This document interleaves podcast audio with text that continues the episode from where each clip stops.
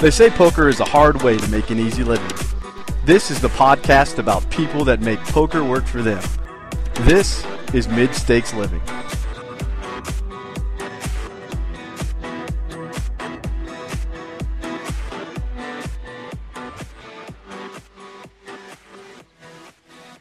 Everyone. Welcome to Mid Stakes Living, brought to you by TournamentPokerEdge.com. We're back for another awesome episode uh, of the Poker Podcast, focusing on the lifestyles and times of uh, multi-table tournament grinders. As always, joined by my host Matt, the Ginger Forty Five Hunt. How are you, buddy? Very well, Derek. Very well. How are you? I'm great, especially because uh, I'm excited about today's guest. It's Yeah. going to be a fun one. Absolutely. Should be a good Um, one. Yeah, so if you haven't already read the topic uh, of the podcast, I'll fill you in on who we got today. Very excited. It's probably the guest we've been waiting the longest to get, so we're super stoked about it. Um, over 12 million uh, in online cashes, uh, over 4 million in live cashes, and a pretty ridiculous 24 triple crowns, which is just crazy. Um, of course, I'm talking about the one and only Chris Moorman. Chris, thanks for joining us today. Uh, thanks for having me on the show. Um, I know you are a busy guy. In fact, you just got back from a trip to Australia, correct? How did that go for you? Yeah. Well, I, it was more kind of like a holiday than a poker trip, really. I played, I just played three tournaments, the main event, and uh, a couple of side events. Like cash one, just uh, I think it was a sixteen hundred bounty. It was kind of a weird tournament. It played down to thirty-two players, and then it turned into eight max shootout, where the top two players from each table went through. It was kind of Oh, weird wow. format. So it's like some kind of crazy mix max format, I guess. Yeah, and then obviously it's very like dependent on your table draw and the because it was it was a pretty soft soft tournament, but my uh, sh- shootout table actually had like Joe Chong and another couple of good young online guys, whereas other tables obviously were a lot easier than that. But Yeah. It's just kind of a weird format because I had all the chips, but then you know it gets to the stage where you, you know in tournament poker you just have to win one flip kind of thing. Yeah. Yeah, exactly, exactly. So how did you find the, the trip to Australia then? Is it nice to take a trip and not, not play so much poker, kind of disconnect a little bit? Oh yeah, definitely. I actually missed that trip to Australia the last couple of years. I've just done PCA instead, Mhm. and this year I decided to skip PCA, which just because I don't know, PCA has always been an event where every year I'm like, oh, I'm never really that excited to go, like, but I always end up going, and I've never really done that well there, so I kind Ah, fair of decided to, to skip it, kind of thing. I just Yeah, I've- a lot I've of never been. I keep I keep hearing that like uh, the Bahamas and, and just the Atlantis in general is kind of a killer on the uh, the expenses account. I guess it's uh, pretty expensive to just stay there for a couple of weeks. I've heard. Uh, yeah, and like even I don't mind paying like a lot of money for stuff or whatever, but just, I just find the service isn't very good. The weather at that Right. time of year is kind of temperamental as well, and also you just I don't think there's a lot to do outside the resort kind of thing and stuff Uh-huh. like that. So Yeah, Yeah, I- I wasn't after all- Sorry, Karen. No, um, well obviously when I'm I was at home and watching the updates and seeing like these big tournaments that I wasn't in, I was a little bit jealous, like watching the Yeah. stream online and stuff. But uh, yeah, I didn't Yeah. miss it too much. Yeah, there's there's that funny kind of jealousy as an MTT player, isn't there, where you feel like you you wish you could just play every single tournament that happens everywhere in the world at all times because you you feel like you're missing value if you're not playing at any given point. You know. Yeah, It's, exactly. uh, and even if you, you know, even if your heart's not completely in it, you feel like, you know, all I have to do is run good, and I could. I'm obviously my heart's going to be in it when there's 27 left, you know. Yeah, man, that's that's such a like I've I've been in that spot so many times of like it's a it's a dangerous spot to get into where you're like I don't have to play well, I just have to play and run good. You know. Yeah. it's uh, it's uh, it gets a bit, it's a bit damaging sometimes.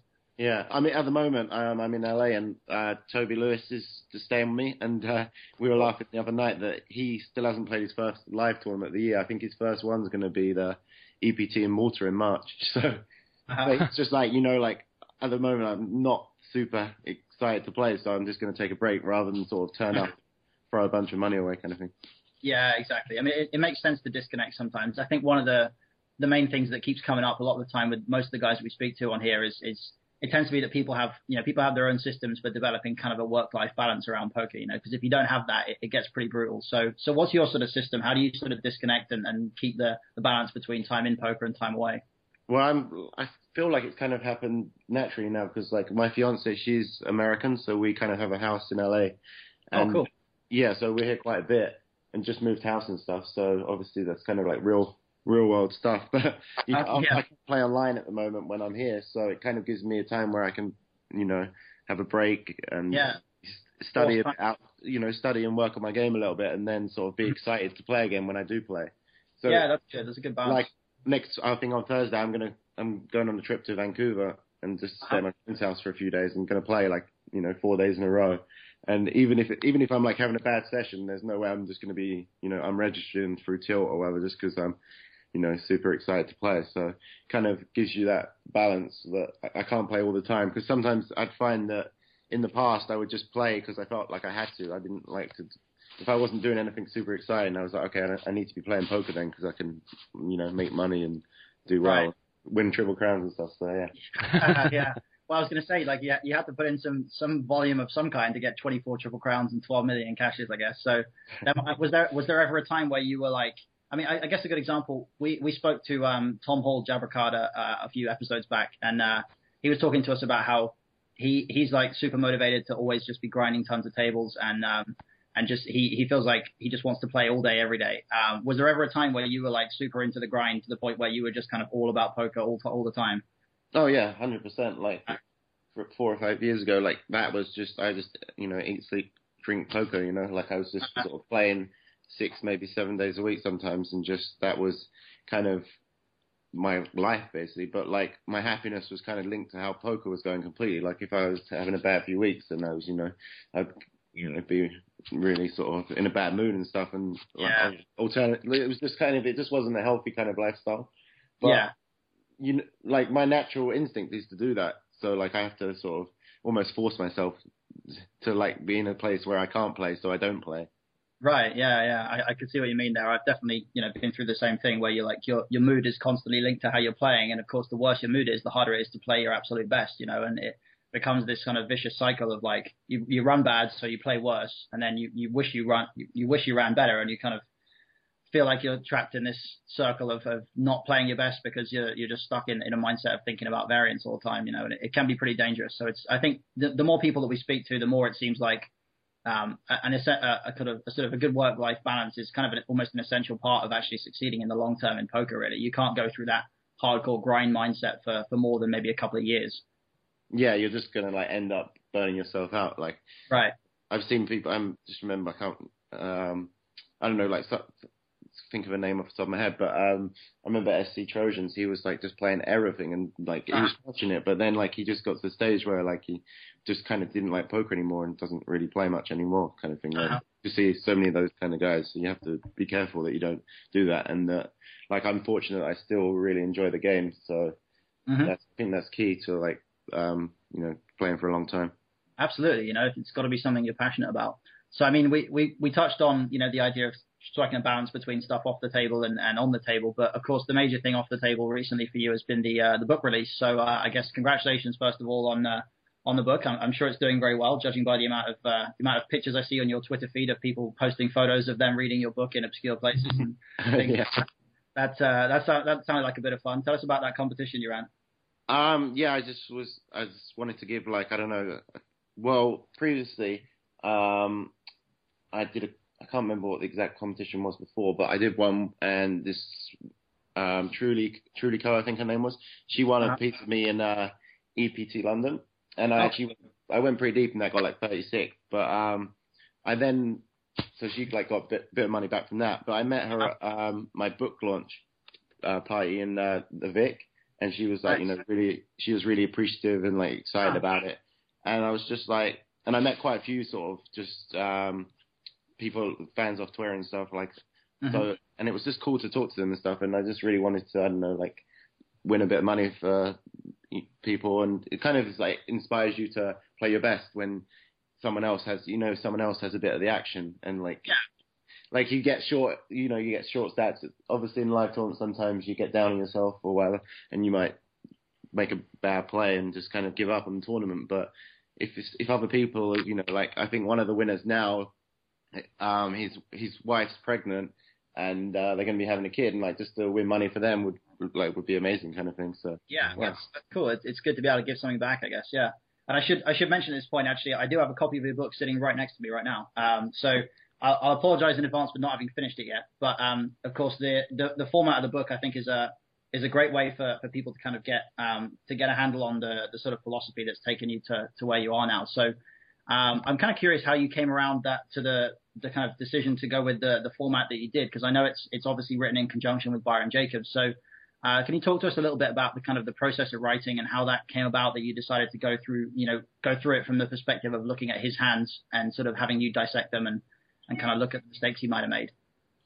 Um, yeah, like I think originally, like we would discuss various formats, but because I've never d- done something like this before, it's not, it's really hard to like start off from scratch, like writing a book mm-hmm. and that. So it was quite helpful that he was he was like providing me the material and then I could go from that. And like, it just gave me um it made it a lot easier for me to start you know once it's weird like once you get started on it you like get into it and you you're good to go. But like just starting completely from scratch you, I felt felt like it was just kind of too daunting a task. And right.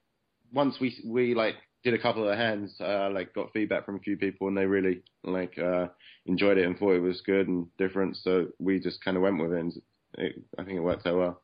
But right, it was yeah. kind of funny. Like um, I always wrote the book when I was here in LA because whenever I was on the, the road, like I was always too distracted by online. Like so, I had to I actually had to stay in LA and do like five or six hands a day kind of thing. So I'd come here for a week and just work on the book.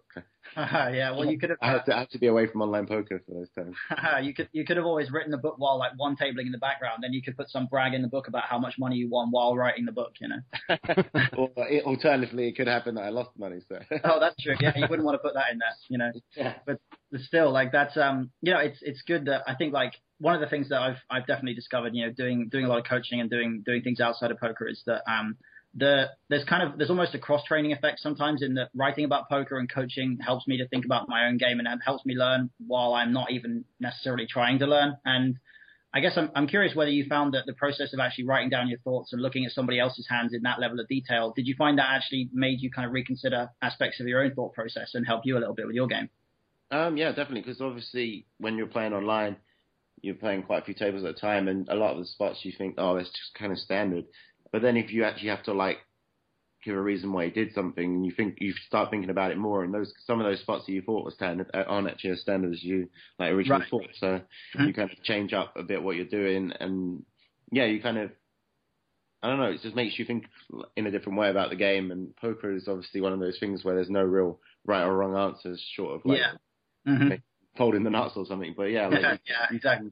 You can like get a good result, or you like in a hand, like you're trying to maximize obviously your EV in the hand, but like there's a, like so many different ways of doing that. So yeah, yeah was, exactly. like, and, think about the game yeah. more. And I yeah. feel like in that period where I was writing the book, I was playing really well as well when I did get the chance to play. So it was almost like I was when I did play, I was like, okay, I need to be, I need to like be playing my A game because I'm writing a book about poker. So uh, I don't yeah. really make bad plays and seeing it. People yeah, it. it, holds you to a higher standard, doesn't it? It was the same with me when I started coaching. I was like, all, all of a sudden, I'm like, right. I, I mean, people people are paying me to learn about poker now, so I've got to get my get myself together. You know, make sure that I don't start just donking it around. You know, sometimes, and uh, and it, it definitely has. It, it gives you an extra level of motivation to know that there's there's some kind of level of criticism of your game or somebody looking at your game as an example that, that goes beyond just you know your own um, your own wanting to make money you know? And I think it's it's interesting that those those themes of like something beyond your own motivation being necessary uh, seem to come up a lot with people on this podcast as well in that you know everybody everybody likes to have something to play for. Like you say whether it's like a, a, a fan who's got a piece of you whether it's wanting to be able to play for um, for the sake of like you know making sure that you're do it, making giving a good account of yourself if you're writing a book or whether it's you know coaching things like that. Um, so it's it's interesting that you know people keep people keep coming up with that stuff. Um, so I guess the other thing that I'm curious about, um, sort of following on from that, is is what you know in regard to you mentioned you you spend a lot of time in LA sort of working on your own game while you're not uh, not able to play online. Uh, what what kind of things are, is it that you do to um, to work on your own game? Is it more reviewing hands, or is it like using tech tools and software like HRC, Hold'em Resources Calculator, anything like that? Like, what what are you? Are you a math guy with with with the analysis, or are you just reviewing hands and kind of looking at maybe potential leaks or mistakes? Um, I'm getting a little bit more into like, the math side of things, but I'm Mhm. still not really like you know like trying to play GTO or stuff. Uh-huh. But I have like recently got into a couple of like obviously Hold'em Resources was like a huge thing, and I feel like I always just go back over hands at the time where I thought it was close and see like how close I was and stuff in certain spots. But I Uh-huh. guess just um, some watching videos and stuff and running once sometimes, and uh, also we have like recently like a few a few of my friends we've created like a Facebook thread where we put interesting hands down and we talk about them and how Uh-huh. we try and exploit you know like regs doing this or that and yeah just kind of so I've definitely recently sort of tried to work on things a lot more because obviously the games are getting so much tougher and it's not like Mhm. back in the day where you could just click register and you know you're going to be make money every time you click register even if you're not playing your own game kind of thing. Uh-huh. Yeah, I think um, that idea of games getting tougher is something that um, people are.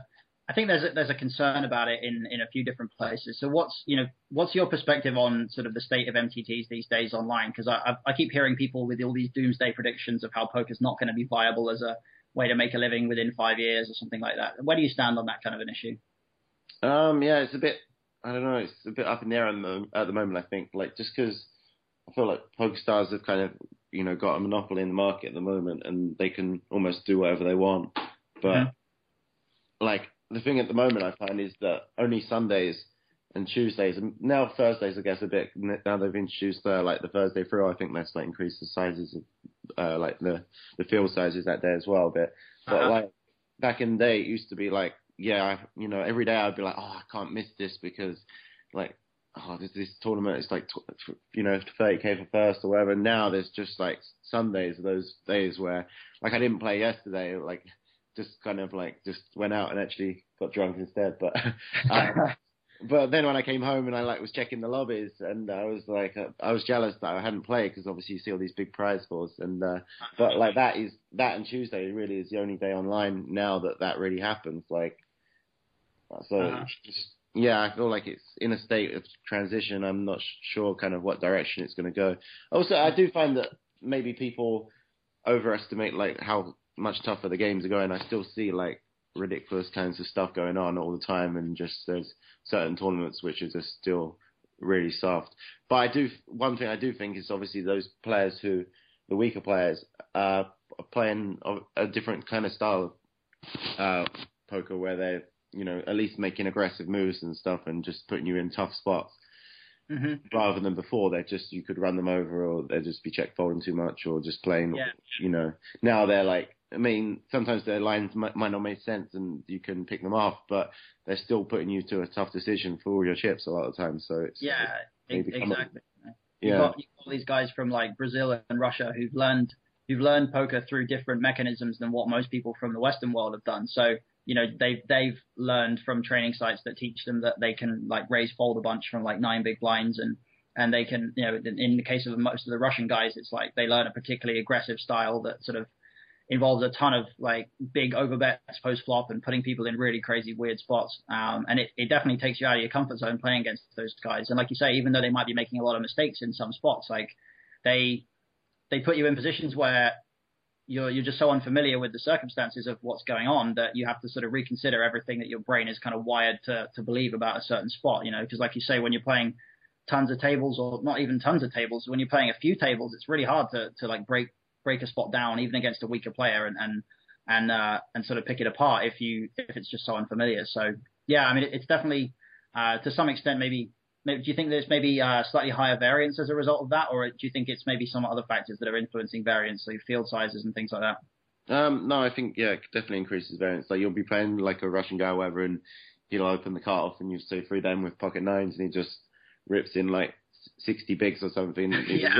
You know, he's got deuces or whatever, but like, Yeah. you know, you you lose that, so obviously it costs you a tournament and stuff. So Yeah, exactly. It just it gets um, yeah, I guess um, you know those those kinds of things, those like monitoring variance and sort of being able to manage manage the variance in your game and stuff is, is something that like I, I guess a lot of our listeners are probably playing a lot of low stakes tournaments and, and I'm sure everybody out there um, has experienced you know what it's like to play in the huge the big field stuff on stars at at like the five dollar or the ten dollar buy-ins and stuff. And these days, when you've got like five thousand players in a tournament at five dollar buy-in, it's no wonder that a lot of low stakes players struggle to figure out for a long time whether they're actually a winning player or not. You know, so um, do you do you find yourself playing on a lot of sites outside of stars to try to minimize that variance, or do you still stick to mostly stars and full I mean, I was before, like before it got obviously the French sites got banned for the UK players. So yeah, that's I was pretty tilted when that happened.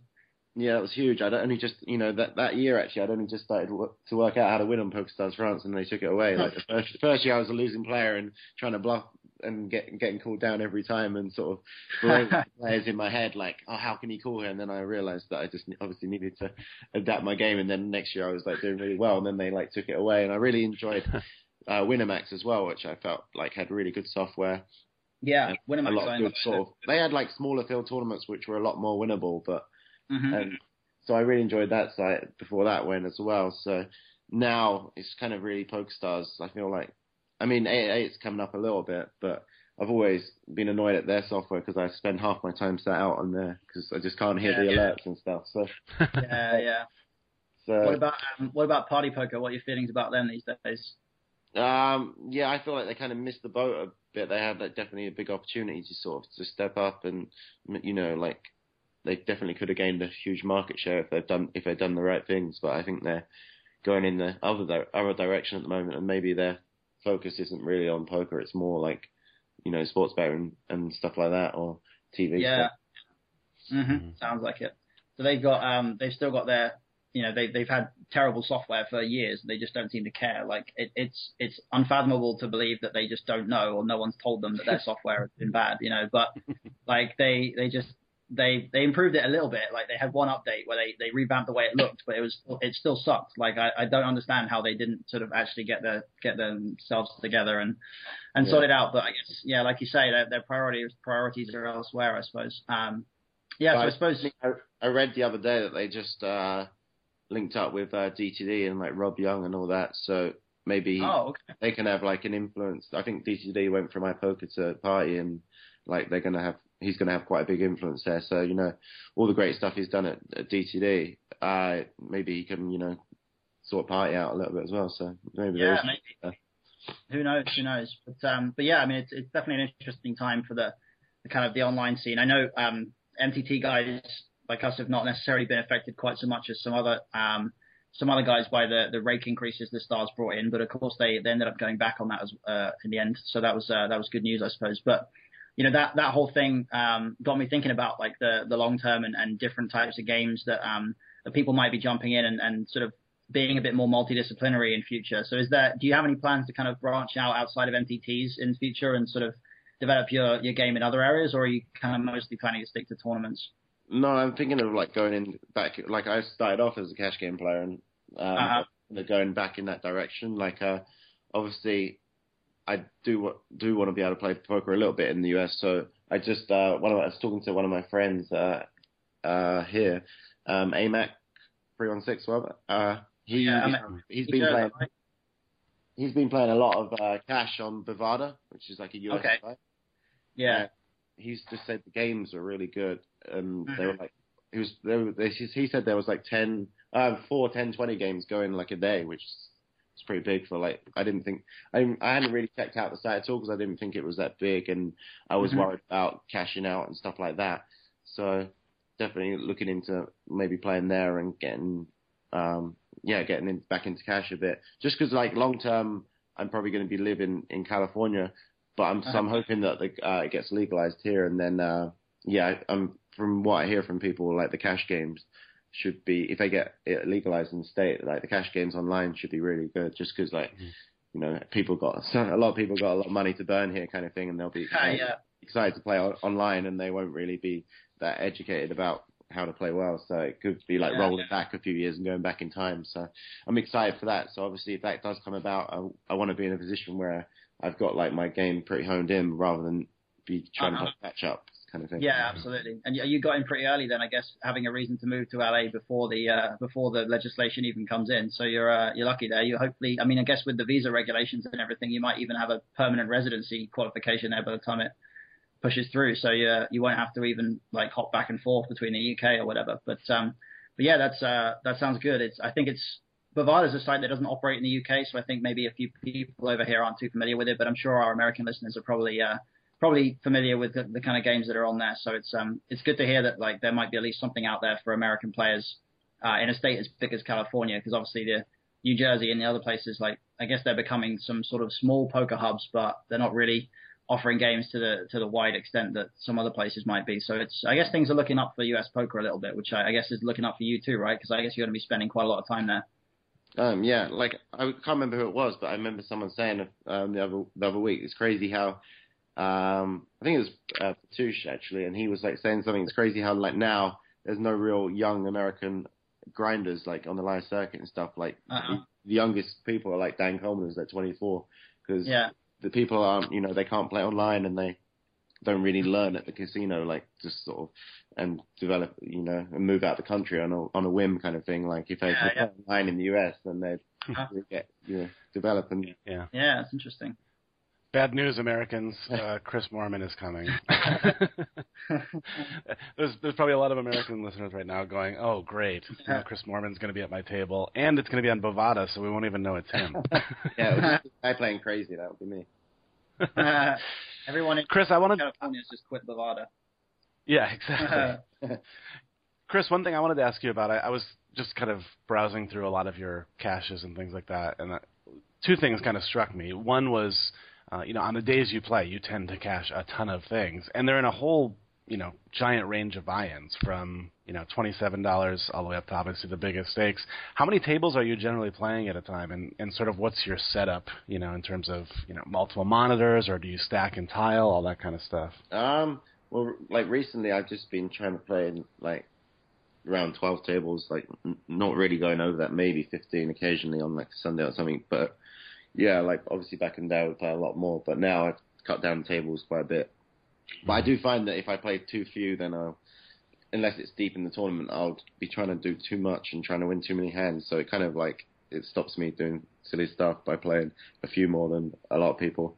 But yeah, I like to play the you know like the lower stakes as well. I just kind of find it fun, people doing silly stuff, and it just kind of I don't know. It's just good for your overall outlook on poker as well when you see like so many bad players at the table rather than having to battle in the hundred rebuy against like eight regs on the table. It's it's you know that's fun as well, but it's fun in a different way, and like it's nice to have those sort of softer tournaments where you can just get a big stack and just keeps you I don't know it just keeps your morale high for the session and like you, Yeah. you never know sometimes you can you know that twenty two dollars you used to play the big twenty two you turn it into ten thousand so it's, it's worth being in it Absolutely, you've got to be in it to win it, as we say. but yeah, I would like. I normally just sort of tile my tables, and well, previously I would just carry a, a monitor like r- around me in my suitcase wherever I go and just use that. But that last one busted, and I've actually enjoyed just playing on. Like I just got a new laptop, but like it's only like a 17 inch laptop. But I've just been playing on that. But I found that almost almost better because when I was using a monitor, I was getting distracted by the internet a lot more on my other screen and kind of just using the other screen to sort of Skype all the time and Mhm. you know just doing other stuff and that kind of took my uh, focus away from the game. So now I've just been playing on the, on that monitor kind of and all the games are like right in front of me and I've almost got like tunnel vision and for that 55 minutes till the sync break comes I'm just sort of solely thinking about that. So that's kind of been helping me sort of get in the zone and um, be be more focused. And also it kind of limits me because I know I can't fit any more tables than like 15 really. So there's no way I can play more tables than that. So I, you know, I late register, I late register a bunch of stuff, and uh, it stops me going over sort of my table number that I'd want to play because I'm just one of those people where if I'm I, if I see that it's a half decent price for first, it, I don't really care what the buy-in is. So I'm gonna I'm gonna play it. yeah, it's like Yeah. you said, right? You just you like you get that feeling where you want to be in every tournament. All of a sudden, you're playing like 18, 20 tables, and it's it gets getting a bit out of control. So it's um yeah, I actually found that as well when I switched back to one monitor for a while. Um, just because one of my monitors broke, like I found it was actually surprisingly, it was kind of liberating to just have one screen to focus on. You know, you don't have to constantly be flipping your attention around from one place to the other. So it's uh, it, it's definitely it's it's a luxury to have more than one monitor, but it's not it's not necessarily essential. There are people out there who might consider it essential, and I, I don't necessarily think it is. I um I think there's you know there's every reason to suggest that you can you can still play good poker and play a bunch of tables on one monitor if you uh if you do it right. So it's good to hear you say that. Yeah, I mean the thing is, like one the one drawback is it's really hard to run a HUD or anything just because tables are pretty small and like all the numbers getting away. So to me, true. I've, I've tried it a couple of times and it sort of clutters my screen, and it just gets me like I don't know, it just makes me sort of frustrated during a session, and I just found that I didn't really like it. Also, like when I was using the HUD and I would get these, you know, like a crazy number that made me do, do, make a different decision to what I would have done. And if it worked out wrong, obviously that's kind of being results orientated. But I was annoyed like the hard, and I was like, well, I could have done that better myself. So I just, I still like. I'm still doing it without a HUD at the moment, but yeah, I, I definitely go back and forth on that because obviously you're missing out on a bunch of stuff. But I just, it, I feel like when I, if I um, was using a HUD, I'd be a lot more lazy and sort of not take notes. Like I just kind of like watch hands back and taking notes whenever I can. So I kind uh-huh. of doing it. I'm doing it the old school way. Yeah, I was going to say that's very old school. Like you can you can tell that you've been a, you're a guy who's been around for a long time when you're you're able to 12 table with no HUD and still take a bunch of notes and yeah, that's that's pretty impressive. So do you did you like did you come up using a HUD through the the early like times when you were playing when you first kind of getting into MTTs, or are you are you someone who kind of caught on a bit late and then and then now you want to go back to how it was before? Um, I used to use uh, like a HUD and all poker track and stuff for cash games, and I just found that that was just like essential, basically. So like uh-huh. that was only the reason I switched to tournaments in the first place because like the site I was playing on went down, and mm-hmm. uh, I couldn't get my HUD up and working on the stars and tilt, so I had to wait for like a friend to come over and sort it out, and he yeah. couldn't come over for a week or something, and uh, so in that downtime I wanted to play a bit of poker, and I started like dabbling in tournaments and just kind of realized that people weren't very good at them and had a like had a had a few early successes and was kind of hooked. And then when I did sort of get, he came came over and sorted the HUD out, and then I got back into cash games. I had like the wrong mentality. I was like playing the cash games, and when I got stuck, I was like, I play until I got even. So I just play like these mammoth sessions. And then if I started off really well and had like a good table, like won a few buy-ins, I was like trying to lock up my profit for the day and stop playing. I'd be like, oh, I only need to play half an hour today, kind of thing. So I had the complete wrong mentality, and uh, I just kind of decided to stick with tournaments. But for tournaments, I've never. I mean, I used the HUD maybe for like hmm, three weeks in a row once. That was that was probably the longest time I've ever used the HUD. So I've hardly I really don't have that much experience with it. But obviously, oh. most of my friends use a HUD and they're always telling me these numbers about certain people and stuff. So I don't know. I kind of have like a men- mental HUD about people in my head. Yeah, I, mean, I think it must it must be it must be a case of you know personal preference really because there are. I mean, obviously, like it, it's it's definitely the case that there are uh, a lot of uh, a lot of players out there who who've managed to play winning poker over a longer period of time without using a HUD, and of course you're one of them. Um, but but a lot of people as well are are in the camp of like not if you if you if you're someone out there who hasn't got the ability yet to discern the information that's relevant from a certain spot, um, and you you maybe want you want to be able to play more tables and get in more volume and just put in more hands, but without necessarily you know impact negatively impacting your ability to tell what's going on, then like a, a simple HUD out there, you know, if you're someone playing low stakes MTTs, I think is really important. But of course, once you get to once you get to your level, Chris, I'm so I'm sure you have most you have a lot of reads on most of the guys that you're playing with regularly anyway. So a HUD is only useful up to a certain point, right?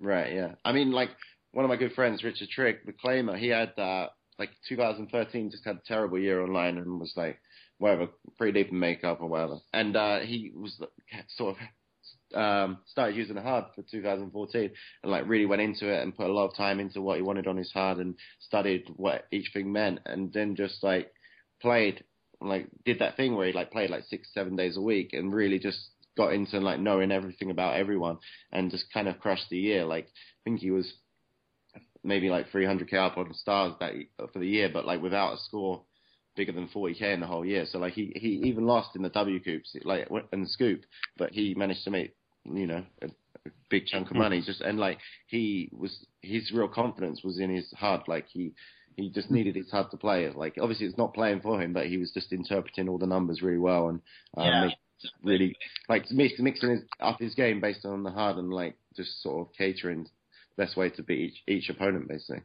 Yeah, and I think that's you know that's one of the things that people sort of forget about a lot of the time. Like the people who are in the camp of like wanting to ban HUDs from poker they, because they think it gives some kind of unfair advantage. Like ultimately, there are plenty of people out there who are making mistakes based on their HUD just the same way there are people who are benefiting from it. So it, like being able to actually use your HUD effectively is a skill in itself, and that's something that obviously Rick has probably got a very good handle on. I mean, he certainly certainly seemed to have a good good year last year. It seemed like he was crushing every time I saw him on the table. So um, so it's uh, it's something that yeah, it's it's a personal personal thing, I guess. So it's good to hear that there are people out there who are succeeding both both, both with it and without it. Um, so I guess um, changing tack a little bit, I, there's a couple of things I wanted to touch on. We we talked about being in the states a little bit, but of course Um, we're in February right now. We've got a, a few months to go until uh, until WSOP time. So, uh, so what are your plans for this year with regard to you know Vegas and, and how are you planning to sort of approach that this summer?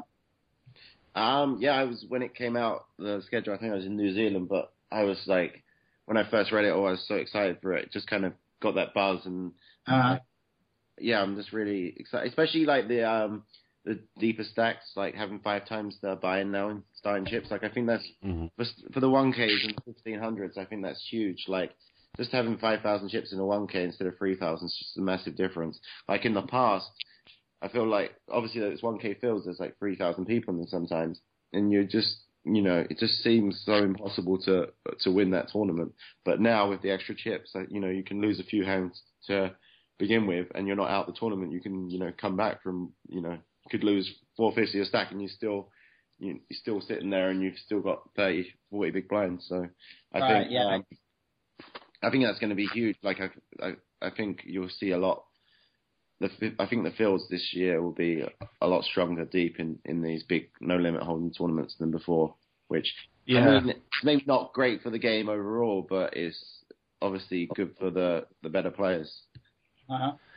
Yeah, I think it'll be interesting because I think, like you said, I think you will see better players trickling to the top. But I also think the schedule is going to be incredibly appealing to recreational players because of the deeper stacks, uh, and because you know they did implement some other kind of neat twists like the 50-50 tournament and the Yeah, the bounty that- Uh, the tournament. Colossus, that five uh, five six five Mm. time will be that's gonna be crazy. The Rio is gonna like overcrowd with people. Yeah, it's gonna be a fun summer for sure. What's your What's your usual sort of um, you know arrange? We, we've talked to people who like to just stay at the Rio, you know, and be in their hotel room. We've talked to people who get you know a house with ten guys. There's other people who just get maybe a small condo with two guys. How do you usually treat sort of your your life away from the Rio during the World Series? um, in the last few years, I've stayed at like um Palms Place and uh, Vdara last year, just sort of with uh, my my fiance and kind of just outside of poker. It's kind of good because then it gives you a little break from poker, like. So you know, when I'm out the tournament, we could go and have like a nice dinner or whatever, and it kind of gives you that break rather than coming home and everyone wants to chat about poker when you're like with, you know, like I've been, I've done it where I've been like living in the house with like seven guys before, and it's like it's obviously really fun. You have great times in that, but like everyone's sort of talking about poker all the time, and it kind of can become a bit bit much. And it's nice to mm-hmm. sort of have that break away from it and go back to reality and remember that you know, like, um, if, if you even if you've lost that day of poker, there's always tomorrow and stuff. So it doesn't make it the be all end all. It doesn't seem the be all end all. That makes sense. Yeah, makes sense. Speaking of live poker, I did want to uh, mention. I guess coming up on almost the the year anniversary of um, you shipping the WPT LA Poker Classic for over a million, uh, and I know that was something that you had wanted to. You know, shipping a big live tournament was something you wanted to accomplish for a long time. How did that feel? Um, yeah, I still can't believe now, to be honest, like, because it, it was just a really weird tournament. Like the whole, like, they were very short days, so I think it was like a five or six day tournament. But we'd only play. There was no dinner breaks, and you'd be done by like 8 p.m. each day. So it went on a while, but every to- every day I didn't really think I was I wasn't all in for my tournament life until there was uh until we were free handed, and then obviously I won that big freeway all in on the river, which was crazy. Like saved all my luck for that one. But yeah, it was a weird tournament. I was just kind of like playing smaller pots and didn't really get into any of these big sort of cooler uh, confrontation kind of hands. And yeah, it was. I was just I- even the, obviously in like a live tournament, you're going to have periods where you're frustrated and things aren't going well for you. But even in those periods, I was just like really relaxed and focused and. And I just felt, I don't know, I just felt really confident, and just certain signs throughout the tournament were just like, I just felt like I was going to go deep, and uh, yeah, I still can't believe though. Like at the final table, I kind of going in my own head. Like with four players left, it was it was a six-handed final table. I came in second in chips, but with position on uh, Michael the chip leader, and I won kind of like all the first few hands, and I was I maybe had half the chips and played four-handed, and I just felt like I was basically going to win this tournament like uh, like nine times out of ten from this position, and I just got completely in my own head and played like four of the worst hands in my life in a row. Just like, awful. Like went from uh, like one of four to four of four, and then luckily uh, we had like a break at the right time, and like my friends and friends talked to me and stuff, and they were just told me, you know, got nothing to lose now, and I was fortunate enough to like win the next, uh, like double up in a hand, which, and uh, yeah, from there I just felt like I had nothing to lose and managed to pull it back, but definitely I could have just easily thrown it away and it came fourth, and could have would have been a frust- most frustrating tournament ever. So it's kind of it's thin line between success and failure, failure in that spot.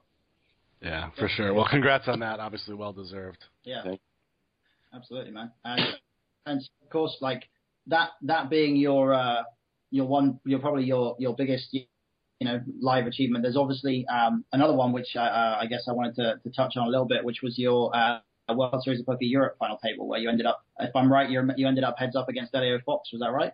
Yeah, yeah, Yeah. was- Okay. Cool. I mean, we've got WSOP Europe coming up again this year in Germany.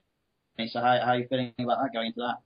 I'm really good. Yeah, I'm excited. I've never. I think we're going to do like a trip because it's uh, it goes to Oktoberfest and stuff like that. I've never done that, so that should be fun. And just Uh-huh. always like I liked it when they had uh, EPT in Berlin. Like I really liked that venue. I I've had a little bit of success there. I got like second in a high roller tournament. Lost the sort of uh, marathon heads up against Elke in that, but so I had a bit of success there. So I'm excited to go back and uh, yeah, like feeling good about it. Like that was definitely one of probably the toughest final table I, I played. Like every player on that final table was like really accomplished and uh, a great player. So that was, and has, like since has gone on to like do good things in the game. So that was definitely um, a really tough final table. And obviously, like I, I wanted to win in second. It was a bit disappointing, but when you reflect on it, like I was really happy with how I played for the most part. And you know, that's that's all you can do in those situations. Yeah, absolutely. So who, who else was at that final table? I forget. I think I watched it Uh, at some point. It was uh, Jake Cody, obviously. Oh yeah. Um, Max Silver, who's done done well since, and I think it's a very good player. Um, it was uh, Elio, so I think it's like one of the Mhm. best online guys. Um, Dermot Blain, who's like really solid, good like Right. Guy, like a lot of success. Uh, Shawn Buchanan, who's just won like every scoop and W scoop going. Uh, Yeah. And then Mustafa Kanit. I, oh no, not Mustafa Kanit. It was like I um, can't remember. Someone, I think like Kranz, this German guy who's won. He was going for the triple crown if he won that uh, live triple crown. So I mean, Wow. he's, he's one. Yeah, he's someone that a lot of people didn't know, but yeah, he's one. Of, I remember when I like Hendon mobbed him. He won a lot of big stuff. So Uh-huh. Try- I feel like there was someone else as well, but I can't even, can't even remember now. But yeah, every player was was uh, tough player. Yeah, I see. I see. Pat, Patrik Antonius finished ninth, but I don't know if that was part of the final table or not. it was it wasn't his fault. I bad beat him for like a huge part. So did you uh, did you find that like I mean Antonius is one of those players that obviously like he's played a bunch on TV and in cash games things like that and he always has always seems to have a very intimidating presence live. Did you find that was the case or is it is it not all it's cracked up to be when when you're actually Uh, against no, definitely. I've played against him quite a few times live actually. Like uh, when I final tabled Aussie Millions, like my first real big live final table, he was on the final table there as well, and uh, I lost most of my chips trying to free barrel bluff him. So he's kind of he's kind of got the better of me every time. And then since then, uh, he's like free bet me quite a few times in like a short sample, and I felt like I'd, I'd been overfolding to him. I just kind of had bad hands and kind of I didn't want to get too t- tangled up in him and like on a on a like softer table. So I'd maybe let him run me over a little bit. So this time I think I'd open ace seven off on the button and he free bet me from the small blind. I already knew it was happening, and so I was like.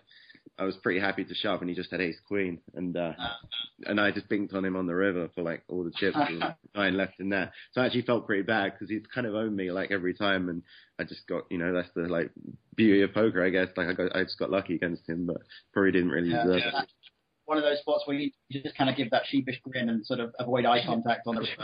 I think he had like I think he had like two big blinds left after the hand as well, so he he, he hung around as well for the obviously for the next so he hand. just has to sit there looking at you for like another two, two minutes while he, while he gets in his last two bigs. Yeah, I was just trying to avoid his his stare his stare down. Yeah. yeah. Well, it's, uh, it's still though. It's um, you know, it's good to. I suppose that like in terms of notches in your live belt, you mentioned there's one guy that um that had a, a live triple crown there. I guess with all the online triple crowns, the live triple crown is the next one, right? Uh yeah, I mean it's obviously it's, it's a long way to go. Like I feel like Yeah. these are probably the the hardest tournaments to win. Like, and people who win them are like, you know, really deserving. Like the most recent one where I cashed was uh, one in London last year. Um, I busted on day three or whatever, quite deep on day three, and through all the three days, my tables were just ridiculously hard tables. Like I had one of my like, I think my day two table had five people who played the hundred Ks like regularly, and I was like, in a main event table, I was like, what even is this table? I'm looking around, I'm like, oh, I don't know if I. That's that's ridiculous. That's uh, yeah, that's pretty horrible. And, wow. Like obviously you're disappointed to bust. I think I bust like 36th place, but like one percent of me was quite happy because I was like, oh, I can at least I can like breathe and like relax now because every it wasn't like you couldn't even take any hands off. Like everyone was just like making it really tough and it yeah. I find it a bit different because obviously I play quite a few event, uh, live events in America now as well. I find the EPTs are quite a lot um, so, uh, tougher than the WPTs.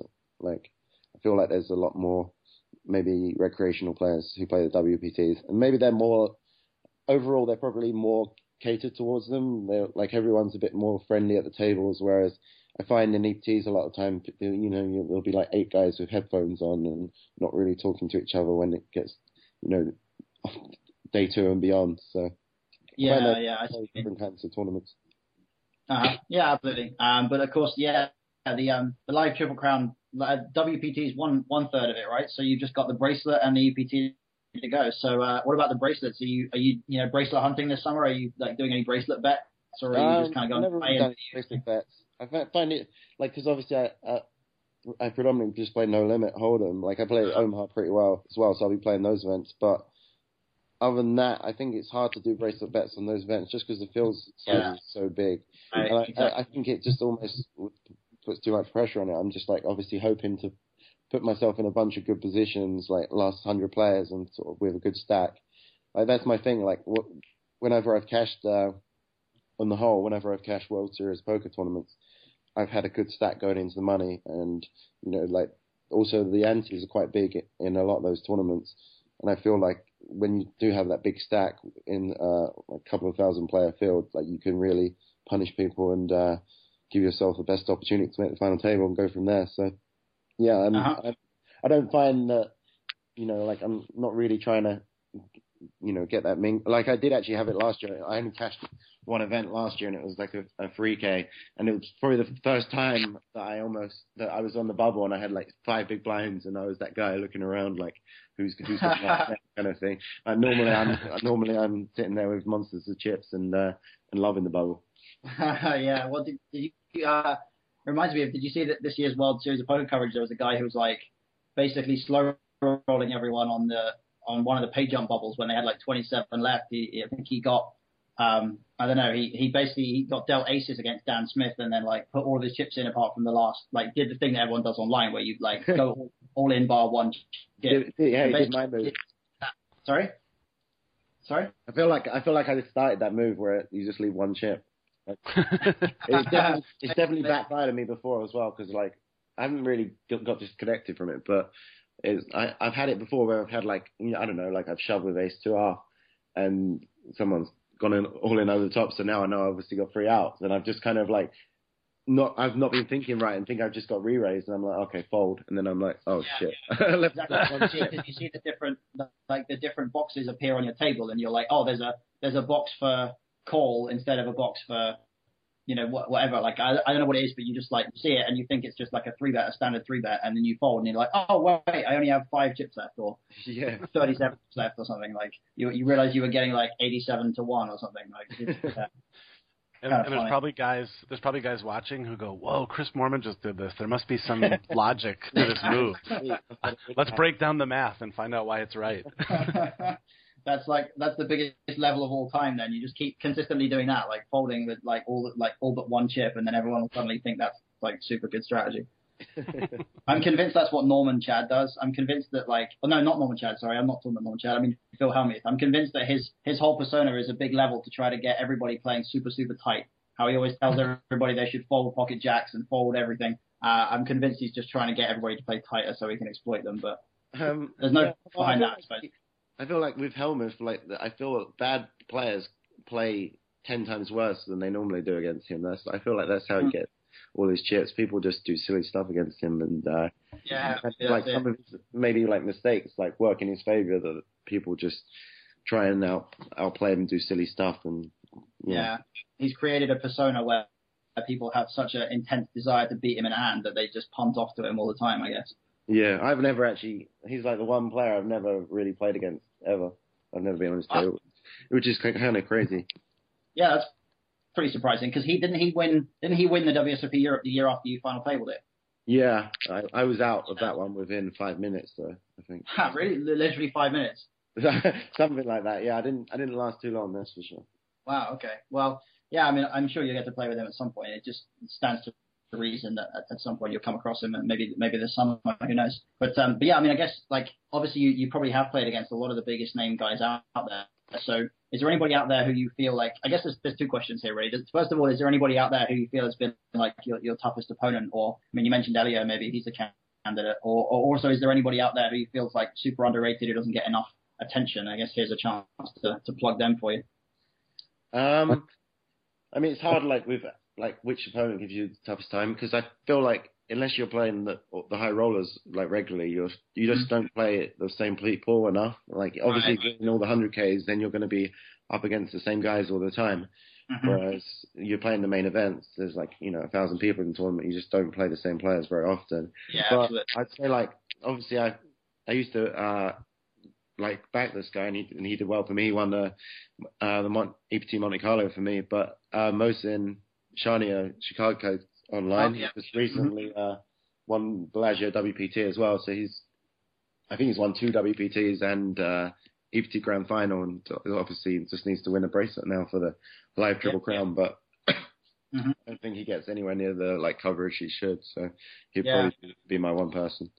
Okay, cool. Well, I mean, it seems like these days, like there's there's just so many so many different disciplines of poker out there, and there's so much attention, um, so much media attention in different areas, whether it's like the live coverage that goes on for the EPT or WSOP coverage, or even the, like a lot of the poker that's shown on TV here in the UK. Like there's there's so many different ways to get attention these days that I feel like the it's sort of scattered all over the place, you know, and a lot of the guys who are who are actually the best players out there are not necessarily the ones getting the attention. So it's it's good to be able to kind of give some recognition to some of the guys who, might- who might be crushing it out there without people necessarily knowing. So yeah, I'm sure I'm sure you're in a good position to judge. So I'm, I'm guessing Mohsin's probably one to look out for in uh, in this summer's World Series then perhaps. Oh yeah, d- definitely, especially when he needs to win that bracelet for the triple crown. I'm sure he's probably got some bracelet bets and Right. he's Yeah. really he'll- he'll be it. And, motivated. yeah, he'll be in every event. I'm sure. Cool. Well, I I guess uh, um, actually, there's one other thing I want to talk to you about just before we uh, before we wrap this up. Um, I, I noticed in the, the foreword of your book there's uh, there's a little thing you mentioned about a, a story about your dad winning a tournament in uh, in UK IPT.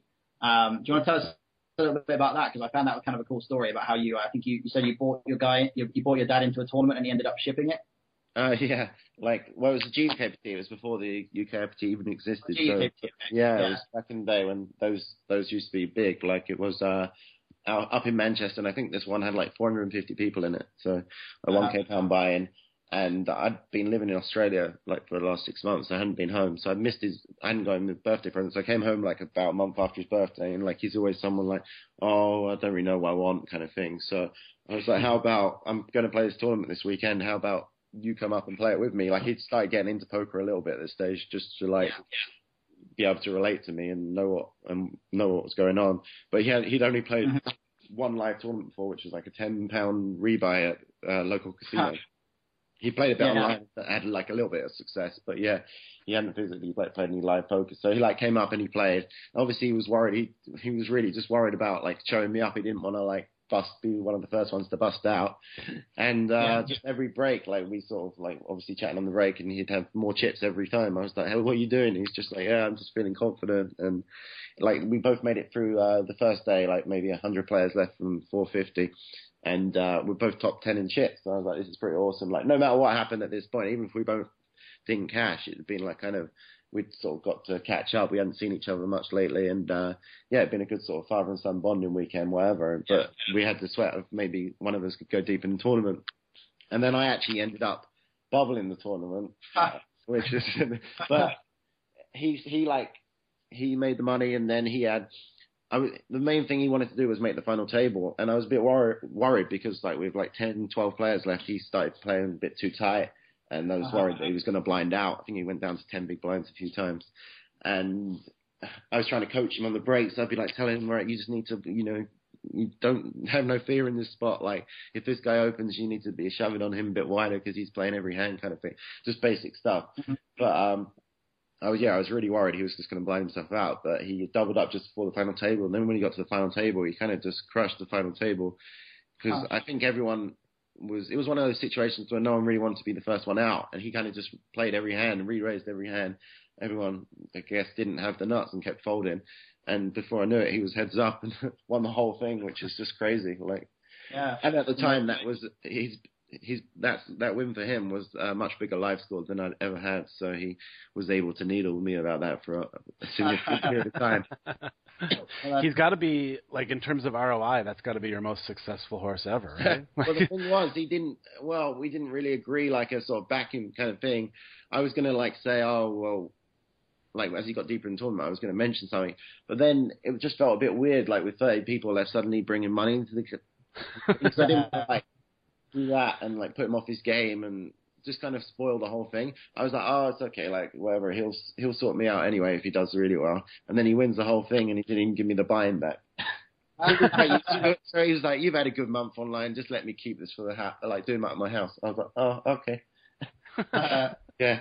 well, I, I guess uh. it's one thing. It's one thing to have like a you have to have like a, some kind of arrangement when it when you're backing somebody who's who's just a friend or when you're backing somebody who's a, like a contract kind of deal. But I suppose when you're backing your dad, it's a bit difficult to say, right, dad, these are the terms of our agreement. You know, it's a bit, yeah, bit I mean, difficult. Just, you know, it was just a, it was a birthday gift at the end of the day, so I wasn't expecting exactly, anything out of it. So yeah, I was exactly. You don't want to be like, I, I, I demand thirty percent of your birthday gift or whatever. Like, it's it's tough to say that, but um, but yeah, I mean, that's a pretty cool story. I, I, did your dad keep on playing, or did he maintain his one for one record in live tournaments or uh, major live tournaments? Like, from that, he got like invited to like a free roll kind of thing, and oh, okay yeah, and he like played that and he cashed that. I think he got like 12th in that. He played one huh. 1500 at the World Series. Like a bunch, it was funny. A bunch of my friends all bought a piece. They were all really excited to get a piece, and he, he didn't last too long in that one. He was he was he was, he was like I'm I run so bad in live tournaments, and I, I had to shut him down on that one. He, he still plays quite a bit on iPoker. Like that's his. He doesn't really. It's weird. He hasn't. He doesn't like PokerStars, but he loves iPoker. He's always just in everything on there. Sometimes he'll he'll play. Like and uh, he's. I, I think I SharkScoped him recently, and I think he had like 50 percent ROI over like a big tournament sample. So like he does. Yeah, he does it right. He's he's a bit unconventional the way he plays, but he seems to get it done. Yeah, he's done. He's done alright for himself. Then that's that's good. I mean, I guess he's got a good coach, right? So he. He should. Yeah, uh, no, he should you know, like father and son, he he won't listen to a word I say. Even if even though he knows I've done well at poker, he's like, no, no, he thinks he knows better. So. uh, well, I guess uh, I guess you know if um you know if he keeps on winning, then you know he can do it his way as long as he wants, I suppose. yeah. cool. All right. Well, uh, I guess uh, unless there's anything you else anything else you want to bring up, Derek, I guess we can uh, probably wrap it up there since we're approaching the hour mark. Yeah, I think that's a good spot to wrap it up. I did want to just remind people uh, to check out uh, Chris's book, Moorman's Book of Poker. You can find that on Amazon. Uh, I think there's also a link over at your website, uh, chrismoorman.com. And um, if you want to keep up with Chris, uh, you know, poker and also at the summer's World Series of Poker, follow him on Twitter at Moorman1. Anything else to plug, Chris? Oh, no, I think that's good. Awesome. Thank you so much for joining us. It's been a great conversation. No problem. And thanks to everybody out there for listening, and uh, we'll be back very soon with another episode of Mid Stakes Living.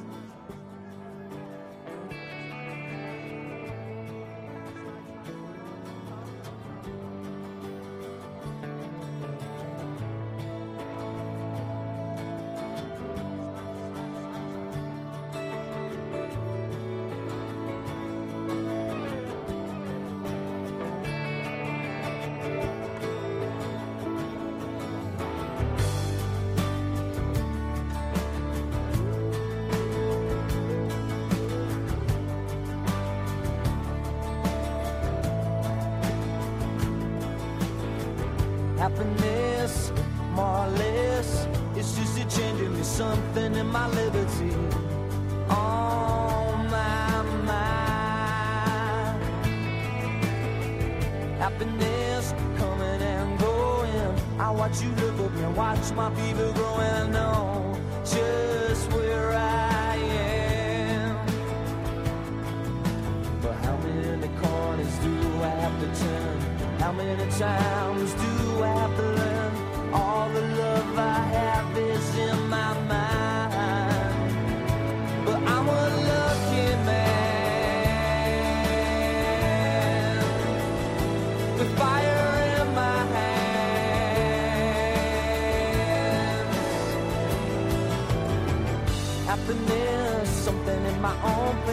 I'm steady naked, smiling. I feel no disgrace with who I am. Happiness coming and going. I watch you look up and watch my people growing. I know just who I am. And how many corners do I have to turn? How many times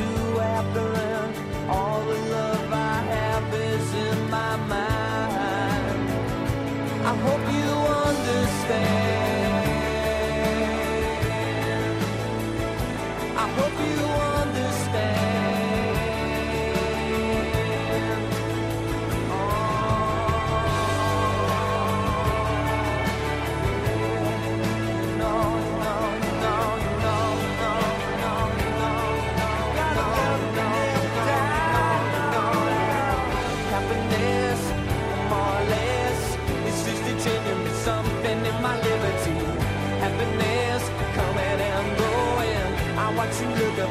My people